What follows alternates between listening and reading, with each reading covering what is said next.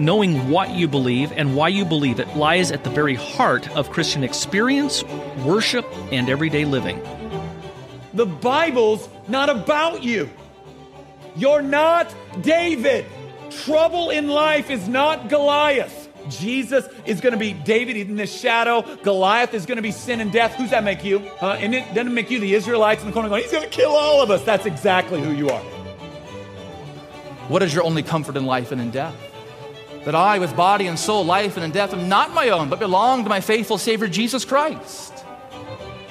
Gospel is that God the Son freely agreed to die our death for us, to suffer our deserved condemnation and doom in our place.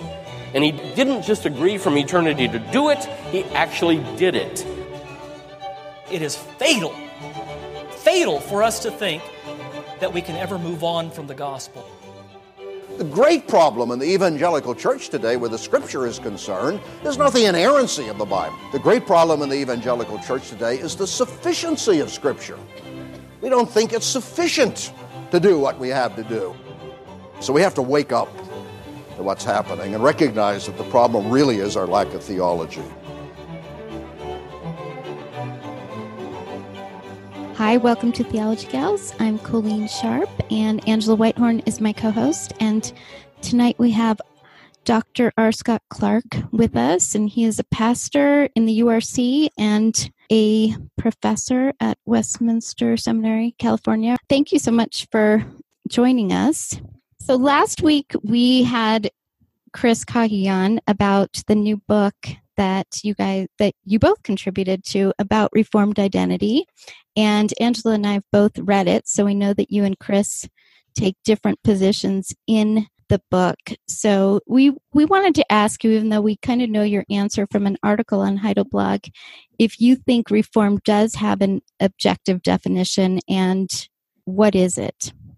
Uh, hi, great to be with you. And yes, it does. It uh, it has since, at least since the middle of the sixteenth century, and um, that that definition was well known, well understood by lots of people in lots of different language groups and nations um, all, all over the world until about last week. So yeah, I, I, I do disagree with Chris, uh, who, as I understand his argument, um, since the Reformed have uh, changed, for example, their view, most of us anyway, not not all of us everywhere, but particularly Americans and, and some others have uh, changed their view of the way, for example, the uh, state ought to relate to the church, or the church ought to relate to the state. That's such a, a giant change in his view, I think, that uh, we really can't talk meaningfully of Reformed uh, in the same sense as we w- as we would have uh, in the sixteenth or seventeenth century. And, and my response is, uh, so much of what we confess, it's certainly true that Uh, most of us do not want the state to put heretics to death or to enforce religious orthodoxy. And uh, I'm an American, and I'm not ashamed of that. I mean, I, I think the American solution is essentially correct. Um, and it's not even just an American solution. It was Abraham Kuyper's solution at the turn of the nineteenth century, early twentieth century. He, too, said, look, if I have to believe in the state punishment of religious heretics in order to be reformed, I don't want to be reformed. But he went on to say that, in fact, it's not really necessary or essential to our confession, and I don't think that's, I think he's correct. I agree with Kuyper, um, that I think our forefathers, uh, if they looked at our revisions, they may or may not disagree uh, or agree with us. I don't know. I mean, that's purely speculative. But if we explain, look, uh, at the history of religious warfare and look at the relative peace with which we've been able to live with one another in the New World um, since, you know, the, the eighteenth, early eighteenth century, uh, that has something to commend it, and um, And, and we've asked the state to sort of stay out of those religious disputes. Um, and in fact, uh, look at the early church, we would say, at the second century church, third century, fourth, fifth century. But, uh, you know, it, it was centuries before the state began to enforce religious orthodoxy. And in fact, there was no state enforcing religious orthodoxy uh, in the apostolic period. At least the Christians weren't asking the state to do that. So we have lots of precedent for it. And uh, I think we can make a good argument for it. And I think they would understand. We would say, look, Our, our uh, doctrine of Scripture has, is unchanged. Our doctrine of God is unchanged. Our doctrine of man, of salvation, the church, sacraments, last things, those things are all unchanged. So I can't see how changing, in effect, one part of our ethics um, is a fundamental, such a fundamental default on the Reformed Confession that there, that we can't talk about a, a Reformed Confession anymore. And so, uh, I, I frankly, I, I, I'm entirely unpersuaded by this argument uh, because the, you know, I teach the three forms of unity. I've taught courses on the Westminster Standards uh, at the seminary level, and and I'm well uh, familiar with you know a, a wide range, a wide array of um, Reformed confessions from uh, dozens of locations and languages and peoples, and over a long period of time, the sixteenth century, seventeenth century particularly, and a little bit beyond, and uh, we all confessed essentially the same thing. Uh, the consciousness in the sixteenth and seventeenth centuries was that we have a, a unified confession, that there really is such a thing as Reformed. And um, so I, I, I'm uh, entirely persuaded that there is a unified Reformed confession, and you can find it in the Westminster Confession and Catechisms, in the Heidelberg Catechism, and in the Belgic Confession, and the Canons of Dort.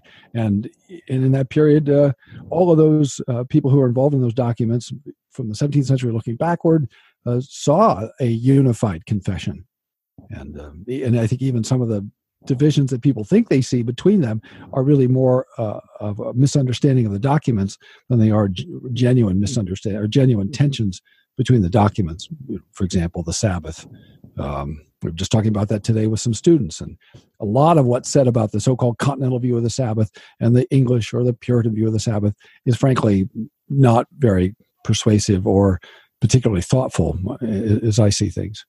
So in other words, there is a Reformed view of the Sabbath, even that that's where people think they see a really big difference. And and I think if you really examine it and you really understand what people were talking about and what the various terms mean, uh, the differences really start to melt away. Wow, that was helpful. Probably, um, probably more than you wanted. No, that was great. And, uh, do you think um, then that the criticism that that the term Reformed hasn't stayed the same since the sixteenth, seventeenth century, do you think that that's fair? Do you think that it's really true that the goalposts have moved? No, the goalposts haven't moved at all. That's what I'm. That's my argument. That I mean, the, the heart of it is, because the only thing you really point to is that we no longer believe in a state-enforced religious orthodoxy. And so the question is, is that such a change that we can't talk about Reformed in the same sense anymore as we did in the sixteenth and seventeenth century? And I just don't find that persuasive at all, in the least, uh, because mm-hmm. I, I think um, we changed our ethics in a number of ways, and we've uh, we don't accept, for example. Um, A widely held view in the seventeenth century that the earth, um, that that, that the um, sun revolves around the earth. We used to be geocentrists, and there were people, for example, um, oh, his name escapes me now. Uh, oh, Lambert Dano, uh, who taught in uh, Leiden in the late sixteenth century or, or early seventeenth century, and uh, uh, Dano argued, uh, wrote a physics defending uh, geocentrism. Uh, well, oh, nobody today is a geocentrist. Uh, does that mean we're not Reformed anymore? Well, no. Geocentrism was never essential to being Reformed. It was always accidental, and it, uh, and it, as it turned out, it uh, turned out to be wrong. And most uh, Americans and other people in the modern period have concluded that state-enforced religious orthodoxy from the Justinian period forward was a mistake. It was a long mistake. We did it for a long time, but it was never essential to what we confessed, you know. Get, getting rid of it didn't change our, as I say, our view of Scripture, uh, God, man, salvation, church, sacraments, any of those things. They're all the same. Uh, mm-hmm. We believe the same confession about all of those things. And um, and so our, our ethics are necessarily are going to change o- over time. And um, I don't think changing our view of the state, um, state you know, state-enforced religious orthodoxy. And, and we don't, e- even saying that, we don't disagree with everything that our forefathers said about the state. We still believe that the, the judicial laws, for example, Westminster twenty-one four, the judicial laws expired with the state of national Israel. We still believe that. Uh, the theonomists don't believe it. The theocrats don't believe it.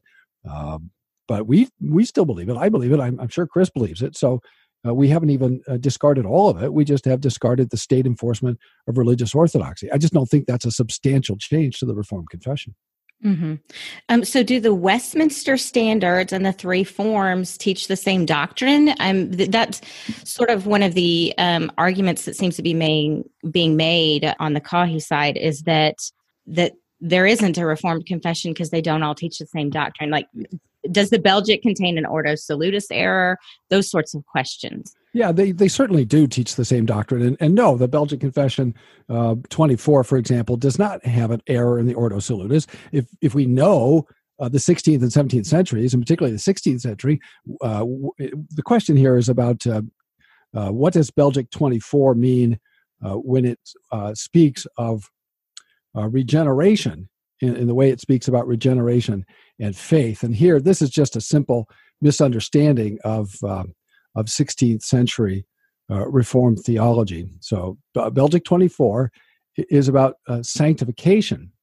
And it's uh, Belgic twenty-four says that, sanctific- that sanctification leads to, as it says, regeneration. And that would be a problem if regeneration in uh, fifteen sixty-one meant what it meant uh, in sixteen nineteen. But it doesn't. Um, so again, th- this is where history helps us. Uh, in the sixteenth century, Reformed theologians regularly used words like regeneratio and renovatio, renovation, to mean a sanctification. Uh, that is the gradual uh, conformity of the believer to Christ, the putting of the old man to death and the making alive of the new by the work of the Holy Spirit.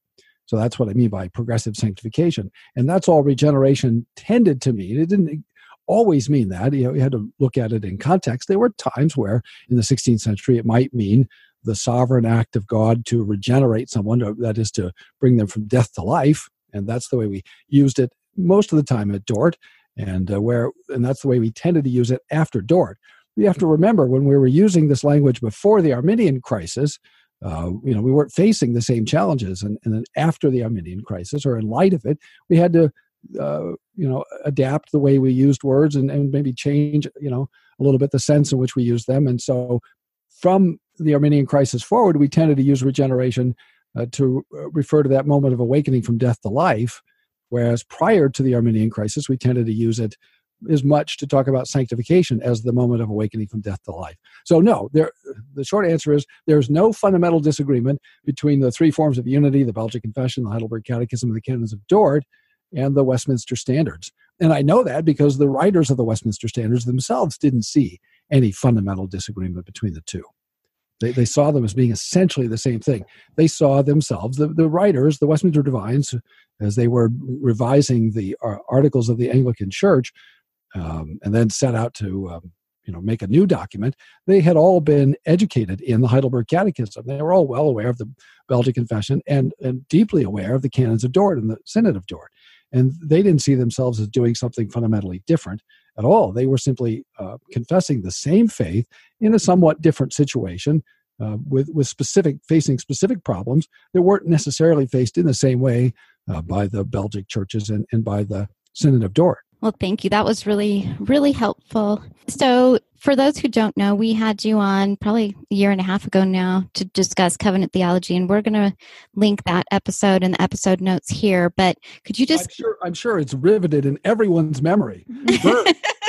In your memory. It's, a, it's like a bad experience, a dream of, of which they cannot be read. So I don't know about everybody, but mine at least. It was very helpful to me in uh, my reforming journey. So we're hoping to build on that. And, you know, we do have our we have a, a wide range of listeners, and um, a lot of Baptists who are who may be reforming, and um, we do get a lot of questions about infant baptism, and so we're hoping to um, scratch the itch and answer a lot of questions tonight. Well, let's scratch away. So, can you um, start with just a brief recap on what is covenant? You know, I, I'm thinking right now about this was sort of the heart of your argument in your essay in the Reformed Identity book, is that the meat of what we believe is our covenant theology. And that is sort of what drives everything that we're going to talk about. So give us a little brief intro to covenant theology. Uh, covenant theology is simply a way of talking about how God relates to his people, how he promises to save them, and uh, what he expects as a consequence of that free, unconditional salvation. And so that that's the, the covenant of grace. Um Uh, we say that uh, God has, uh, sometimes our writers have said there's one covenant with two aspects, and sometimes they've said there were two covenants. And I don't really mind which way we speak, but um, in the covenant broadly, uh, God enters into a relationship with us, and he promises us eternal blessedness in the covenant of works, it's conditioned upon our obedience and the, our personal meeting of the terms of the covenant of works. And in the covenant of grace, it's offered freely uh, through faith alone on the condition that someone else has met the terms of the covenant of works for us. So the covenant of works uh, is law, and the covenant of grace is gospel. And there are these two covenants in Scripture, the covenant of works and the covenant of grace. In the garden, God came to Adam and he said, listen, you can eat of the tree of the knowledge of good and evil, or sorry, you can eat of any tree in the garden except for the tree of the knowledge of good and evil. Uh, so there was a tree of life, as it were, and a tree of death. And uh, most of our writers have thought that Adam was eating of the tree of life, and uh, had he met the terms of the covenant of works or the covenant of life or the covenant of nature, it's had different names, we'll call it the covenant of works, had he met the terms of the covenant of works and obeyed God and loved God with all of his heart, soul, mind, and strength, and, and his neighbor as himself, chiefly Eve, and all of us in Adam, right? Had he met that term and had he loved us by abstaining from the, uh, the tree of the knowledge of good and evil, he would have entered into blessedness, and, and we with him. Um, the covenant of grace is that covenant whereby God uh, came to Adam after the fall, and he said, even though you've broken my covenant, and even though uh, uh, you know I have to now exclude you from the garden, and even though by rights I should I should kill you, um, you know, he said, the day you eat thereof, you shall surely die. And of course they did. They died spiritually, and um, we're all now as a consequence born into sin and death. Um, We, we sin because we're sinners, and we're born, uh, Paul says, uh, corrupted, and David says in Psalm fifty-one, um, in sin did my mother conceive me. We're, uh, we're all born dead in sins and trespasses, Ephesians two, one through four. And so the only way we can save, be saved now is by uh, the covenant of grace. And God uh, came to us after the fall, and he said, uh, I will send my son, uh, the, the seed of the woman, and the, the, the serpent will strike his heel, and, and the, the son of the woman will crush his head, in Genesis three, fifteen. So uh, you have two covenants, covenant of works, covenant of grace, and the history of redemption is in some ways the outworking of these two principles. They continue to be reiterated in various ways. Uh, the law and the gospel continue to be published and, and reiterated uh, over and over again. Uh, so we first see a covenant explicitly in Genesis six. God makes a covenant of salvation. It's a covenant of grace with Noah and his family. Uh, then we see a covenant of grace made with Abraham, uh, with has different aspects in it in Genesis twelve, fifteen, and seventeen. Um, and that covenant of grace continues to operate throughout Scripture. And then comes the Mosaic covenant, which is in some ways an administration of the covenant of grace. The, the gracious promise of salvation continues. And in some ways, it's an administration of the covenant of works, because the law is restated under Moses. And um, for example, Leviticus eighteen basically says, uh, do this and live. And um, so that law principle gets restated as a reminder to the Israelites. And, and as the rabbis counted them, six hundred thirteen laws were added, and um, uh, to remind the Israelites, you know, in every area of their life that they were uh, under judgment, in sin by nature, and needed a Savior. So the sacrifices pointed them to Christ, uh, the ceremonial laws pointed them to Christ, the civil laws pointed them to Christ. Uh, there, and so the Old Testament was a giant sermon illustration, a bloody, graphic, violent sermon illustration that kept pointing to Christ for, for fifteen hundred years. And five hundred years before that, of course, was Abraham, and that's pointing to Christ. And and whoever knows, you know, who knows how long before that was the flood, and that pointed to Christ. And then it all it all sort of comes apart at the end after David. You know, the Davidic covenant points to Christ, and then the prophets are, are pointing to Christ, and then finally Christ comes and fulfills all of those types and shadows. And we have the new covenant, which in Reformed theology is the new administration of the Abrahamic covenant. And at the death of Christ, the Mosaic covenant is fulfilled and, and goes away. So all those ceremonies and all those judi- judicial laws go away, and now we have the Abrahamic covenant without the types and shadows, it, with the reality uh, that came with Christ. And so um, circumcision and uh, Passover are replaced by, in very broad terms, it's a very down and dirty sketch, um, cer- uh, you know, all the sacrifices and, and the Passover and and uh, so forth, and circumcision, all all are fulfilled uh, by Christ and replaced by baptism and the Lord's Supper. But it's fundamentally the same covenant. That's why uh, Paul says that Abraham is the father of all who believe. And Hebrews wants to contrast, um, you know, the new covenant not with Abraham, but with Moses, right? Uh, the the covenant I will make in those days, uh, says Jeremiah, uh, uh, it will not be like in thirty-one, thirty-one through thirty-three, uh, or thirty-three, thirty-one through thirty-three, sorry, uh, will not be like the covenant I made with your forefathers when, when I led them out of Egypt by the hand. So the, contra- the contrast between the new covenant uh, the, is between the new covenant and um, Moses, not not Abraham, and that's the same uh, in Hebrews seven, eight, and nine and ten. It's the contrast there uh, between uh, Moses and and the um, and the new covenant, and so it is in Second Corinthians three. So that's why I say we're under the Abrahamic covenant without the types and shadows. That's why uh, Peter says in Acts two thirty-nine, "For the promise is to you and to your children," he says to all those Jewish men, and uh, they all understand exactly what he's saying. It makes perfect sense, and, and uh, because he's invoking the same Abrahamic covenant that they had believed for two thousand years. Well, there's your uh, sort of your overview of covenant theology that unifies all, all of Scripture, right? So covenant of works, covenant of grace. You, I think, started to answer what was going to be my next question. Where does baptism fit into our understanding of covenant theology? And of course, Baptists have a different, slightly different understanding of covenant theology, or maybe not slightly, but where does baptism fit into this?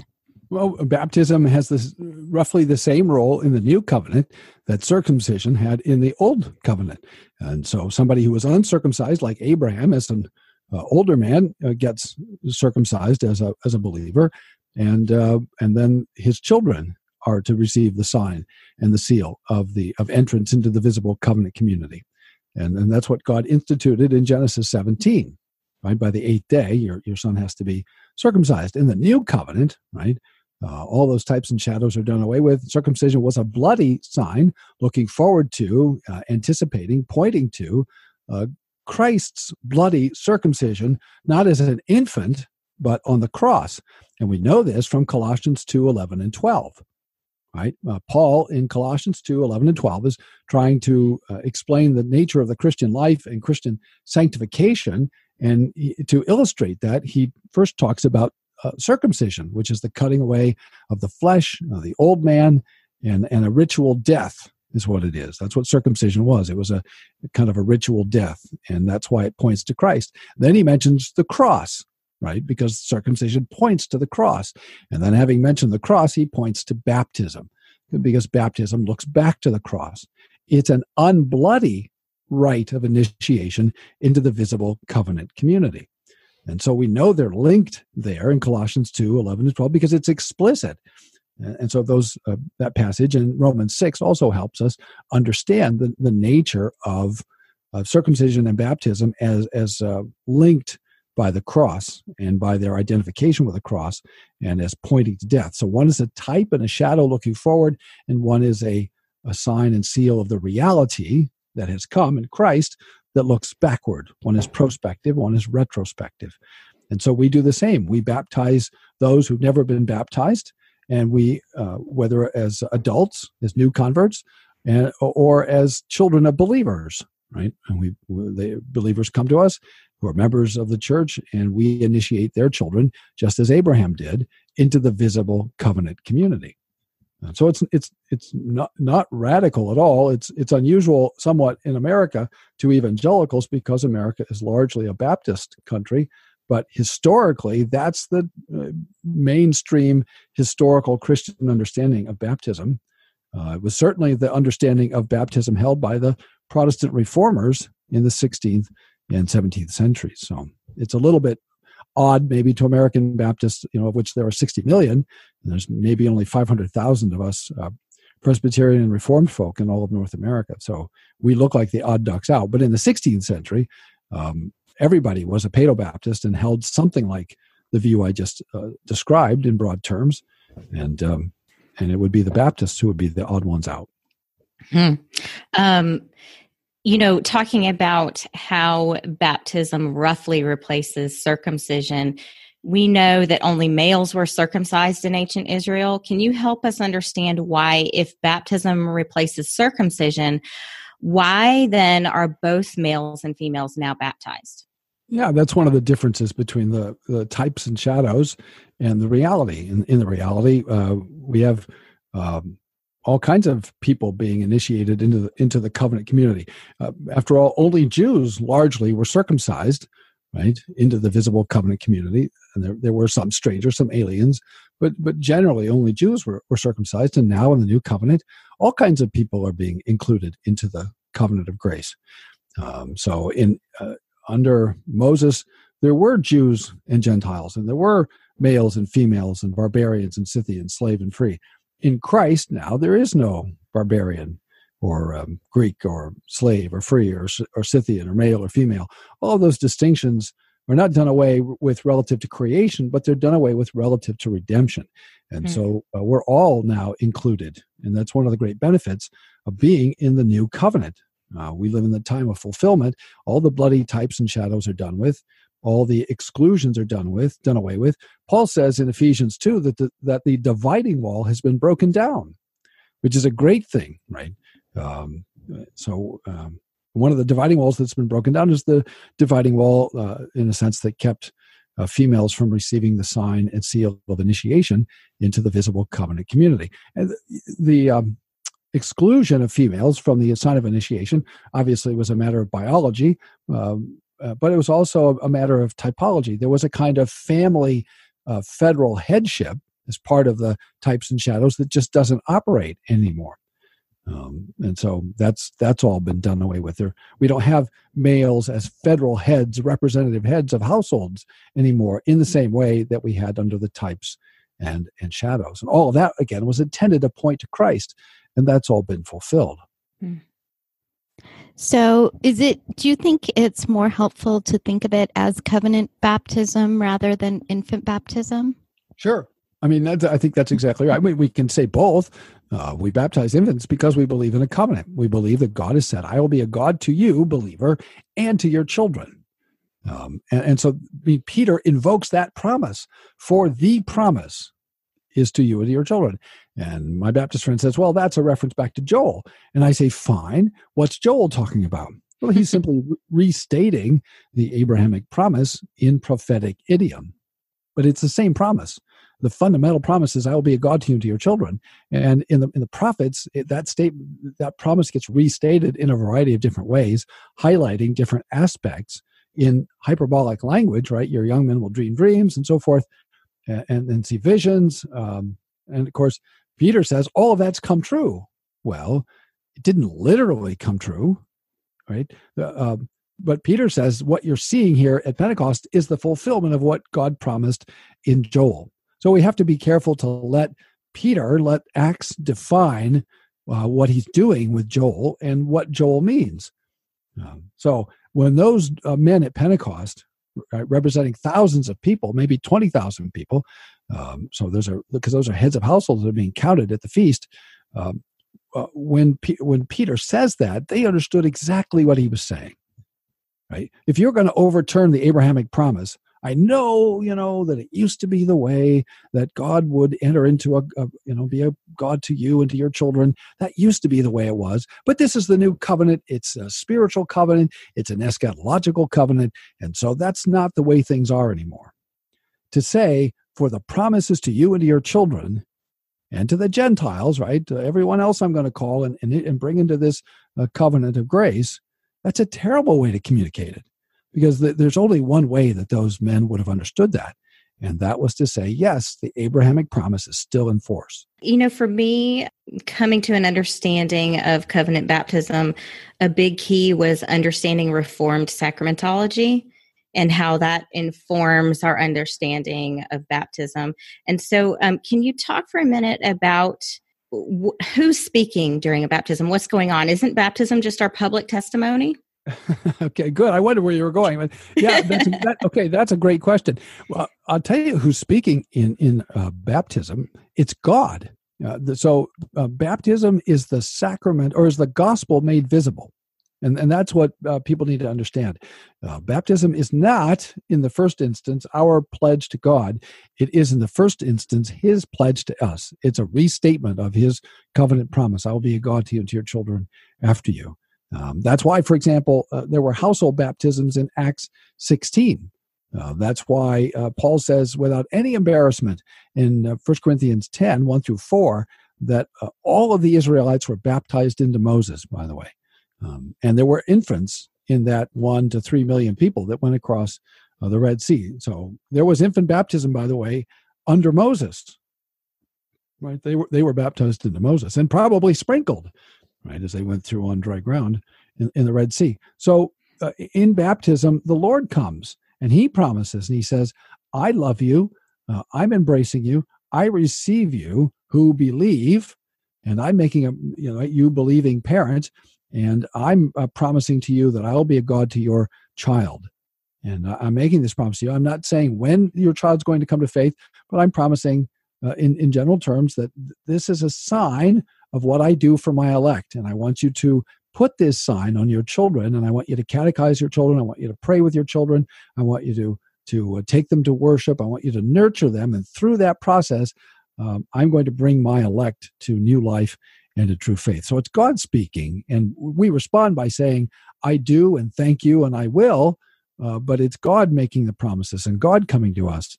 Uh, that's why we call the uh, baptism and the Lord's Supper, we call them the gospel made visible, God's promises. Our view of baptism, and I think some people, when I know when I first came to start understanding Reformed theology, and I was listening to the White Horse Inn, summer of nineteen ninety-four, and they talked about baptism, and I was horrified that they were talking about infant baptism because I hadn't come across Protestants baptizing their infants. And right away, I'm thinking that's Catholic. And can you explain how our view is different than the Catholic view or the Lutheran view? Sure. In, in the Roman view, uh, baptism does what it does because it is what it is. And so uh, Uh, they have a phrase for that. Uh, they say, by the working, it is worked. In other words, as soon as the priest administers baptism, it necessarily does something, and not just initiates people visibly into the church, but actually washes away their sin. Right? It justifies them. Well, we don't believe that. The scriptures don't teach that. Uh, circumcision never justified anyone. Read the book of Galatians. Paul's whole argument is, you people think that you're something because you're circumcised. Uh, well, if you think that you're something because you're circumcised and you're going to present yourself to God on the basis of your circumcision, you're in a lot of trouble, is what he says. Um, so that doesn't work. And our, we disagree with our Lutheran friends and also the Federal Visionists in, that are in and around Reformed churches that say that baptism necessarily regenerates you or necessarily unites you to Christ or justifies you or makes you elect or any of those things. Um, we disagree with that. We don't confess that. The scriptures don't teach that. So in broad terms, we reject baptismal regeneration, that baptism effects new life by the application of water. Again, that's not what scripture teaches. Circumcision never regenerated anyone. Scripture says, Jacob have I loved, Esau have I hated. They were both circumcised. Uh, one was, was regenerate and elect, and the other was not. Uh, Judas was uh, circumcised. He wasn't regenerated. There were lots of baptized people Um, who uh, who were not regenerated. Uh, th- think of the two who were killed in uh, Acts five. They were both baptized. Uh, they were not regenerated. So um, that, that simply isn't true biblically. It isn't true practically. And we certainly don't teach that. So the Reformed view of baptism is that it's God's uh, ordained sign of what he has promised to do for his elect, and that the benefits of Christ are received by grace alone, through faith alone, in Christ alone. It's simply the sign of what God has promised to do. And it's the seal. And it's a seal to those who believe. So those who believe can look back and say, I am baptized. And just as surely as I'm baptized, so surely will I receive what God has promised to those who believe. And it's a sign in that it illustrates what God does for uh, his uh, elect and for those who believe. He washes away their sin. He gives them new life, not through baptism, but by grace alone, Uh, through faith alone, in Christ alone. I'll tell you, we've been facing a lot of Federal Vision people mm. um, and some discussions, and we get a, what's happening is there's a lot of proponents of Federal Vision talking to gals in our group. We have a Facebook group with over four thousand women, and one of the things that keeps coming up over and over again in regards to baptism specifically is that the Federal Vision proponents will say that their view of baptism, which says that the child is united to Christ, is is just what the Westminster Catechism says when it answers what is baptism. And just for those who aren't familiar, the, from the Westminster Catechism, it says, baptism is a sacrament, wherein the washing with water in the name of the Father and the Son of the Holy Ghost does signify and seal our engrafting into Christ and partaking of the benefits of the covenant of grace and our engagement to be the Lord's. Can you explain how that is not what the Federal Vision believers are um, confessing? Uh, sure. Uh, the, the Westminster Divines never intended to say, nor did they say, that, that uh, baptism necessarily, by virtue of its administration, uh, effects what it signifies. Uh, and, and here's what's happening. The Federal Visionists, when they come to talk about covenant and baptism and, and so forth, they have collapsed uh, uh, effectively the decree into the administration. And, and so they've made, uh, they have a kind of a twofold system. And they don't explain that. Um, you know, the, you have to sort of do a lot of digging and reading and, and come to understand what it is they're actually saying. And and so they've collapsed the two thing and uh, two things, uh, and they make baptism do what it was never intended to do. That is, uh, they make baptism the thing that it signifies. Uh, effectively, they've destroyed baptism, right? If, if, in other words, a sacrament is a sign and a seal of another thing. It isn't the thing itself. If it becomes the thing signified and sealed, it's not. It's no longer the sacrament. If I have a wedding ring, the wedding ring is a sign of my marriage. It's not my marriage. Right. If, if, if the wedding ring became the marriage and I lost my wedding ring, then I lost my marriage. Well, that's crazy. I'm married whether I lose my ring or I don't. The, the, the flag of the United States is not the United States. If, if um, let's say, some terrorists tore down the flag in front of my house, um, right? Uh, somehow they kept me from defending the flag, and they tied up, tied me up, and they tore the flag down. Have they destroyed the United States? No, they've destroyed the flag, and I've called the police and have them arrested and prosecuted them. Right? But but they haven't destroyed the destroyed the United States. When somebody administers baptism, they haven't uh, by necessity, right? Automatically, as the Roman Communion says, ex opera operato, given what the sacrament signifies and seals. That's a magical view of the sacrament. And the Westminster, the Westminster Divines certainly did not believe that, that uh, uh, baptism necessarily gives uh, what it signifies and seals. Yeah, and so you, you, you can't change the meaning of terms, not you, but they cannot change the meaning of terms. Baptism is a sacrament. Well, what's a sacrament? They've already said it's a holy ordinance in ninety-two, the Shorter Catechism, instituted uh, by Christ, wherein, by sensible signs, Christ and the benefits of the new covenant are, now watch this, represented, sealed, and applied to whom? Believers, not to the baptized. And they always do this. They cheat. They change the meaning of terms. They they they um, they turn, for example, in the Canons of Dort, uh, one seventeen, they turn uh, pious or or believing uh, Christians into professing Christians. They you can't change the terms of what we confess, and they do that here. So, given the definition of sacrament in ninety-two, you have to bear that in mind when they get to ninety-four and you get to talking about baptism. It's a sacrament.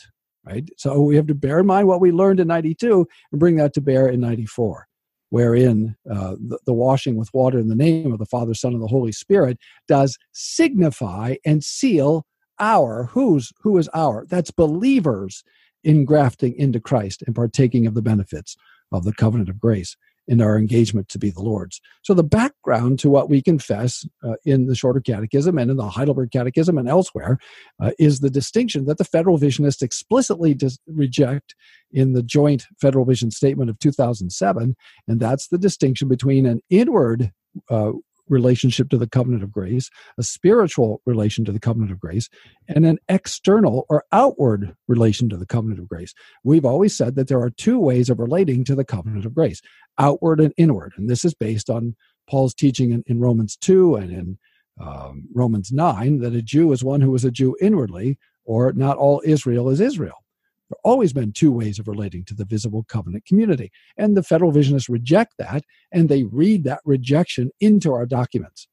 Um, so it's, you, you, you know, it's very sneaky in a way. It's certainly very confused, But if we read what we confess in the original context and we pay attention uh, to what we say ahead of time and, and afterward, then, then of course it all becomes clear. Hmm.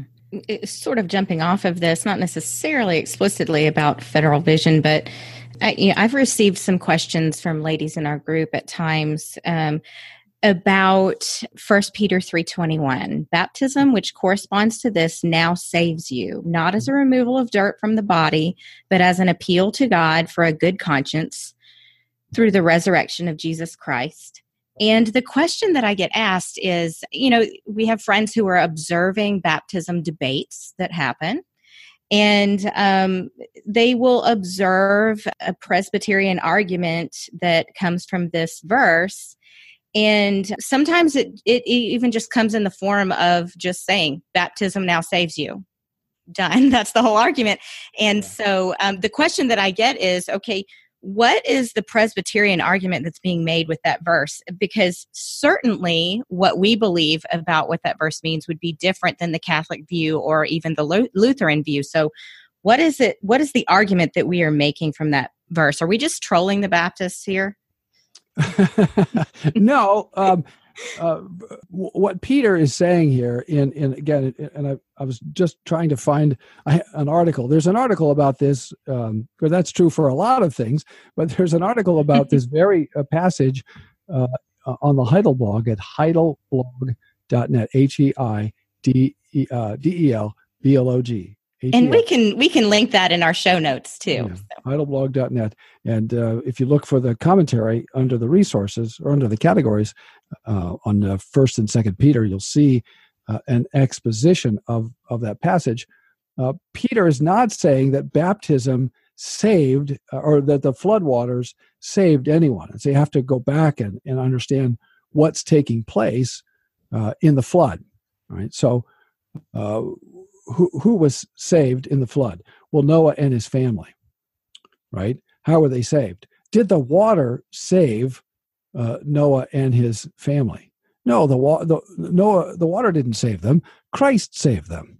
Mm-hmm. They were saved through, that is, in the midst of the water, but not by means of the water.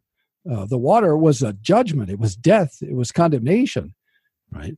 Um, so the the water itself didn't save them. God saved them.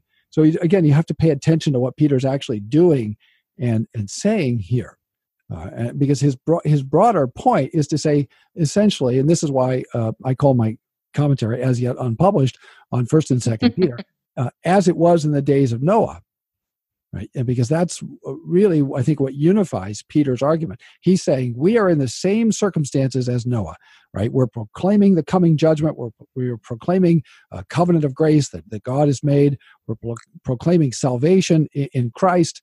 And uh, as it was in the days of Noah, some people listened and some people don't. Most people don't. And uh, so as as our Lord said, Uh, it, um, you know, as it was in the days of Noah, two people were working, and the flood came, uh, you know, and, and took them uh, away. Well, you don't want to be taken, right? You want to be left behind. And, and so the, the whole left behind thing is completely backwards, because they have it that you want to be left, be- uh, you want to be taken, not left behind. Well, no, in Noah, to be taken is to be destroyed. And so he says, so will be when the Son of Man comes. Two will be working, one will be taken, and one will be left. You don't want to be taken, you want to be left. And uh, and that's essentially the same image that Peter is using here. He's saying, listen, uh, uh, you know, when the the floodwaters came, right? And and he's it's a difficult passage just ahead of that, because he's saying, and people miss this all the time, but be, going back to verse eighteen, this is First Peter three eighteen. For Christ also suffered once for sins, the righteous for the unrighteous, and to do what? That he might bring us to God, being put to death in the flesh, but being made alive in the. And it should be a capital S. It's the Holy Spirit. The Holy Spirit made his body alive. And then the Greek grammar is actually quite clear. English translations, not so much. Verse nineteen, in whom, that is in the Holy Spirit, he, Christ, is the subject of the verb, went, uh, when and where? Well, he proclaimed to the spirits, probably lowercase s, meaning just meaning persons who were metaphorically in prison, because they did not formally obey. You say, well, where did you get all that? Well, look at the second part of verse twenty when he clarifies. When God's patience waited in the days of Noah. You get that? Mm-hmm. Okay. While, right, when, while the ark was being prepared. So whenever Jesus went, it was when the ark was being prepared. And that's where Jesus went. He went in the Spirit. So by the Holy Spirit, he was preaching through Noah, in effect, uh, in which a few, that is eight persons, were brought safely through water, not by water, but through the judgment waters. And then he says, baptism, which corresponds to this, now saves you. And he adds, not as a removal of dirt from the body, but as an appeal to God for a good conscience. This is sacramental language. The water didn't save anyone. Baptism doesn't it, uh, itself save anyone. It's a sacrament. It's a sign of what God does for those who believe. That's all that's being said here. And, and look what he, and how do we know that? But as an appeal to God for a good conscience through the resurrection of Jesus Christ, who is gone into heaven and who is at the right hand of God with angels, authorities, powers having been su- subjected to him. He's just talking about faith. He's talking about being saved by God's grace through faith in Christ, and baptism, in that sense, saves us. Not the application of water, but a good conscience. Right? And, and he doesn't even say that baptism creates the good conscience. He's already talked about, uh, and you can't read First Peter three as if First Peter one doesn't exist. Right? You have to read the whole thing uh, together. You have to read First Peter three in light of, of First Peter one and two. And it's clear there that God is electing his people. He's giving grace unconditionally. He's granting faith, true faith in Christ, and through that, saving his people. And baptism is, is just a way of illustrating that, and and the, the flood is a way of illustrating that. That's it, it's it's uh, it's challenging, but it's not impossible. And certainly, uh, it doesn't say what what uh, some are trying to make it say. Mm-hmm. One of the things we wanted to do is give some of the common objections that we hear on baptism and have you respond to them, because we sure.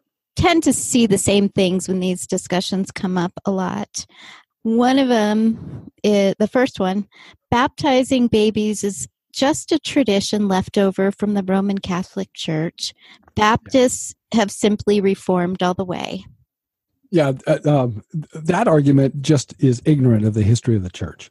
Um, the the had the Protestant reformers thought that baptism was a remnant of popery, and again, there's nothing new about this argument. This is the argument that the Anabaptists made against the Reformed in the in the fifteen twenties, thirties, forties, and fifties. So this is not a new argument. This is an old argument, and the Reformed responded by saying, "Nonsense and poppycock. We're doing this because we're convicted that this is the biblical practice."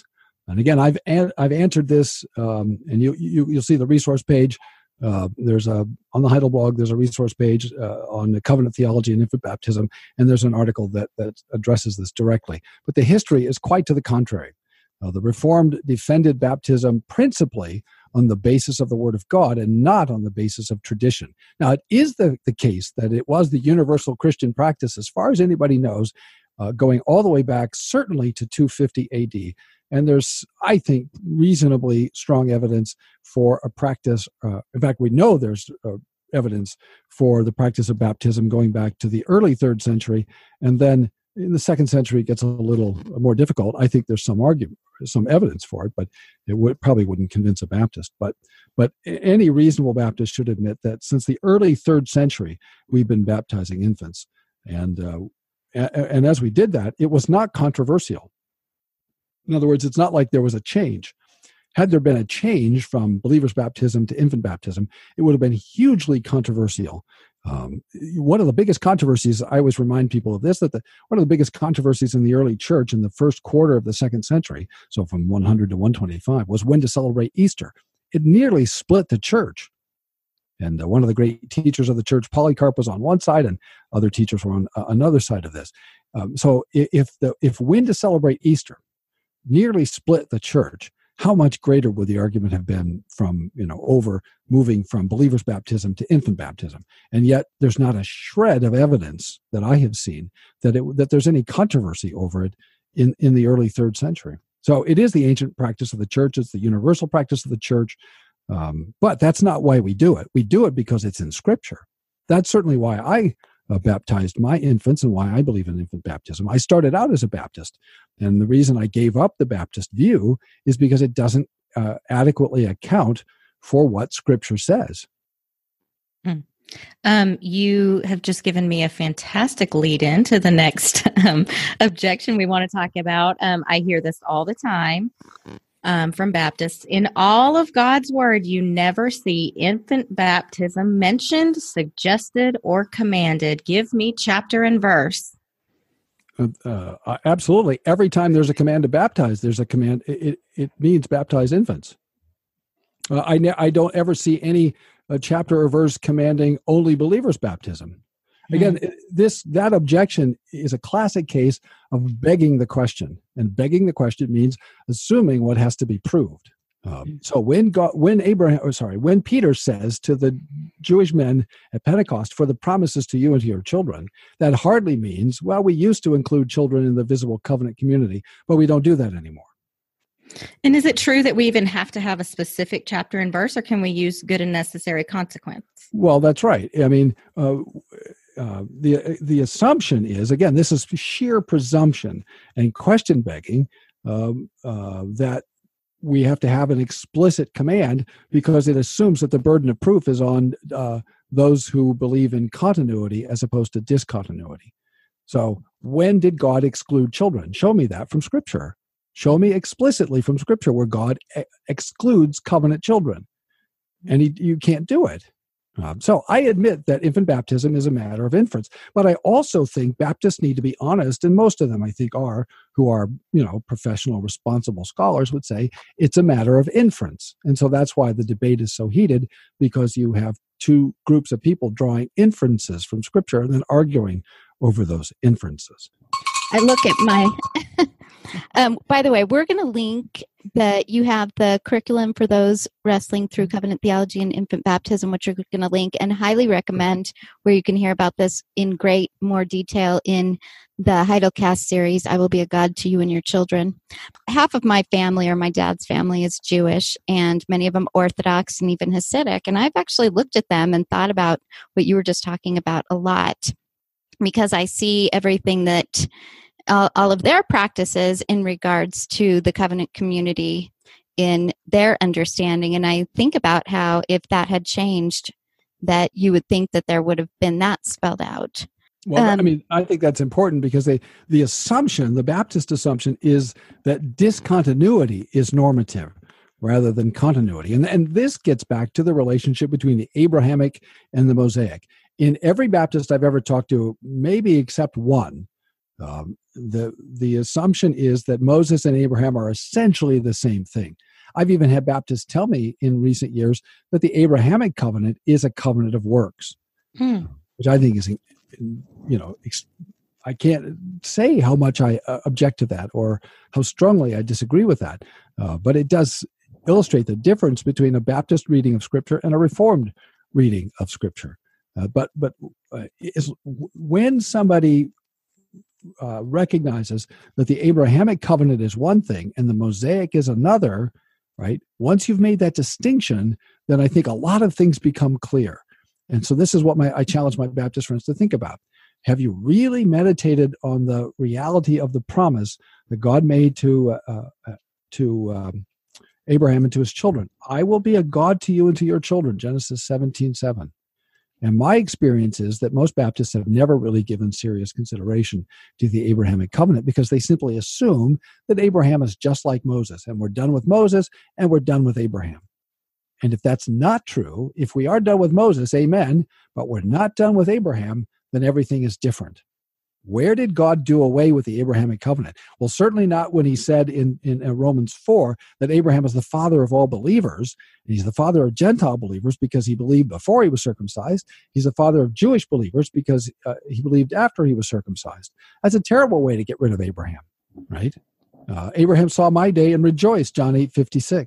I mean, all through Scripture uh, in the New Testament, Abraham remains the paradigm of the believer and of the new covenant believer. So when we think about the new covenant, we cannot set it up so that it's no longer Abrahamic, because that's a serious mistake. Well, one of the ones that we hear a lot too And I think you kind of talked about this a little bit already, is that infant baptism was an invention. No one baptized babies in the early church. And I think you referred a little bit to the history of that. Yeah, they certainly did baptize infants in the early church. Uh, we know, for example, that Tertullian, who's an interesting, difficult uh, figure, brilliant figure, uh, thought maybe uh, we ought not to baptize infants. So we know, how, how how could he be objecting to infant baptism in the very early third century if nobody's doing it? So that doesn't make any sense. Uh, we know that Origen, very early in the second, in the third century, uh, acknowledges the existence of infant baptism, and Cyprian was uh, uh, in, uh, requiring it in two fifty A D, and Augustine in the fourth and fifth century said that that was the universal apostolic practice uh, of the Christian church. So absolute, anybody who tells you that we weren't baptizing infants in the ancient church simply doesn't know the history of the church, hasn't read the fathers, do, and, and doesn't know the facts. Um, so it's it's not a medieval invention. It's something that certainly as a church historical matter was going on um, for hundreds of years before the medieval church. What do we say um, when Baptists object by saying that infants are not capable of faith? So what? That, again, that, that's the wrong premise. The point of baptism uh, isn't to recognize faith. It's to recognize the promise of God. Mm-hmm. Right? It, because they, again, Baptists don't typically understand, in my experience, there are exceptions, but in broad terms, most Baptists with whom I've spoken don't understand the difference between the sign of initiation and the sign of renewal. Baptism is the sign of initiation into the visible covenant community. It's not necessarily the confirmation that somebody believes, it's the recognition that they are eligible to be admitted to the visible covenant community. Mm-hmm. And again, you can't assume the Baptist view of the church. You, you have to prove the Baptist view of the church, right? And again, this gets to the distinction between an external relationship and an internal relationship, right? And, and so the Lord's Supper is the sign of covenant renewal. And that's the sign of profession of faith. Baptism is not the sign of profession of faith. That's the role of the Lord's Supper. That's why in many Baptist congregations, the only sign that really matters is baptism, and the Lord's Supper kind of withers on the vine because it basically has already, the function that it plays has been replaced by their view of baptism.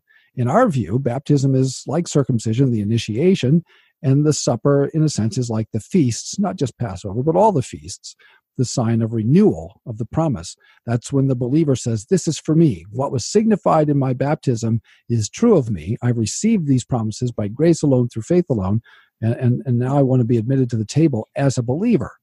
And so we have to distinguish between the two signs and the and the function. And so we, as I just as in the case of Abraham, we initiate into the visible covenant community by means of an outward sign of those who are hitherto unbaptized and their children. And uh, as I say, this is the practice you see reflected in Acts sixteen, um, and it, is, it was typified for us uh, in the crossing of the Red Sea. And again, that's not my hypothesis. That's exactly what the Apostle Paul says in First Corinthians ten. His whole point in First Corinthians ten, one through four, is to say to the Corinthians, listen, the Israelites, they had baptism. They were all baptized into Moses, and they had the Lord's Supper, they had the manna, and so forth. And, and then he goes on to say, and don't be like the... the, the um, Don't be like the Israelites. But his whole point is they had baptism and the Lord's Supper just like you do. And and so in, in drawing that continuity, we can hardly miss the implication that um, they had infant baptism, as it were, or infant initiation, and they had a profession of faith at the Lord's table just as we do. That's the point of the parallel. You can't, you know, the parallel doesn't work if you change the terms. Okay, so I have one more for you. And And that is, sprinkling isn't baptism. Uh, sure it is. If um, if you want to be immersed in Old Testament terms, you're identifying with your you're identifying yourself with. Uh, if, if one insists on immersion as the only mode of administration, then you're saying, in effect, uh, I'm with everybody but Noah, or I'm with the Egyptians. The two great examples of immersion in the Hebrew Bible are the flood and the Red Sea. And there are lots of examples of um, of sprinkling, both in the in the Greek translation of the Old Testament and in the New Testament. So that, no, it's not, I mean, technically, strictly speaking, Uh, we don't insist on uh, one mode or the other. Uh, but uh, I, now just speaking personally, I'm quite convinced that sprinkling or effusion is the more correct um, uh, matter. I mean, uh, bapt, uh, bapt, uh, baptizo can uh, and does sometimes mean a ritual sprinkling. So again, we can't just assume these things. Uh, we have to actually look at the evidence. Well, we really appreciate you joining us. I think you answered a lot of the questions that we get, and we're going to put lots of links in the episode notes. And anyone who's trying to understand this, I highly recommend listening to the series, I Will Be a God to You and Your Children, which we'll link, and some other resources that Doctor Clark has on baptism. Is there any books that you would recommend? Um, well, there are, yeah, again, you could look at the resource page on those who are uh, just discovering covenant theology. I think the book by Mike Brown and Zach Keel, Sacred Bond, is a great introduction to covenant theology, because the problem isn't really baptism, it's covenant theology. D- does mm-hmm. the listener really understand uh, the nature of the unity of the covenant of grace? You know, one covenant of grace with multiple administrations. But one other thing I'd like to say, and I think might help the listener, and that is this. These are difficult questions uh, that, that I've been working on for more than thirty years, almost forty years.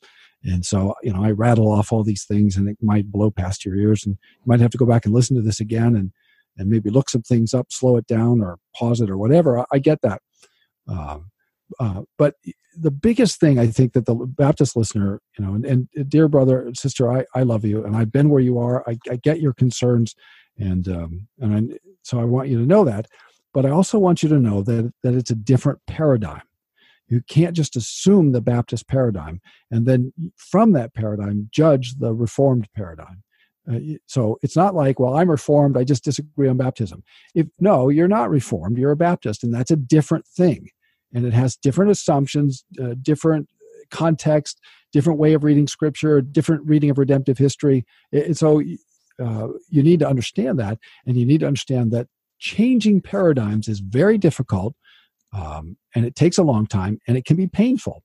There's even a sense of grief and loss uh, as you give up, you know, convictions that you've held for a long time, because you're driven to it by Scripture. So I want you to understand that. I, so I don't mean to sound glib when we go through these problems and issues. I, I get very much how difficult it is. And so I don't want the listener to underestimate how challenging it is to work through these things. Yeah, it took my husband and I a few years of wrestling through a lot of this. And he went from Lutheran to Baptist, so especially difficult for him. And and Angela is just recently a Presbyterian, and her children were recently baptized. Yay! Yay. Actually, reforming was fast for us. um, but uh, I There's read a lot. There's always one in every group. It was easy for me. Well, um, you know, I was going to say, because I read the Heidelblog and listened to your podcast. um, yeah, I, it's... Exactly as you said, um, you really, it's maybe the only time I'm going to say you need to clear your mind before you start.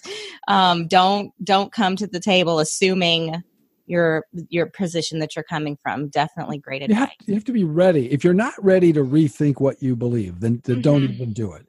And I think that's why it was so fast for my family, because we were rethinking just a whole host of things. And the truth is that confessional Reformed theology provided answers that were really good answers that we had never been provided before. And um, it's just amazing how that paradigm, suddenly all kinds of passages of Scripture started to make sense. Just on, on the face of it, first reading, it would just make sense. Oh, I never understood this before, and now I do. And so, and that is...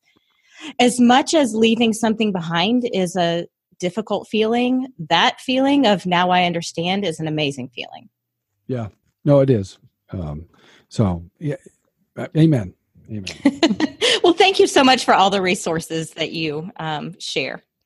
Sure, yeah. Happy to do it. Thanks, uh, thanks for having me.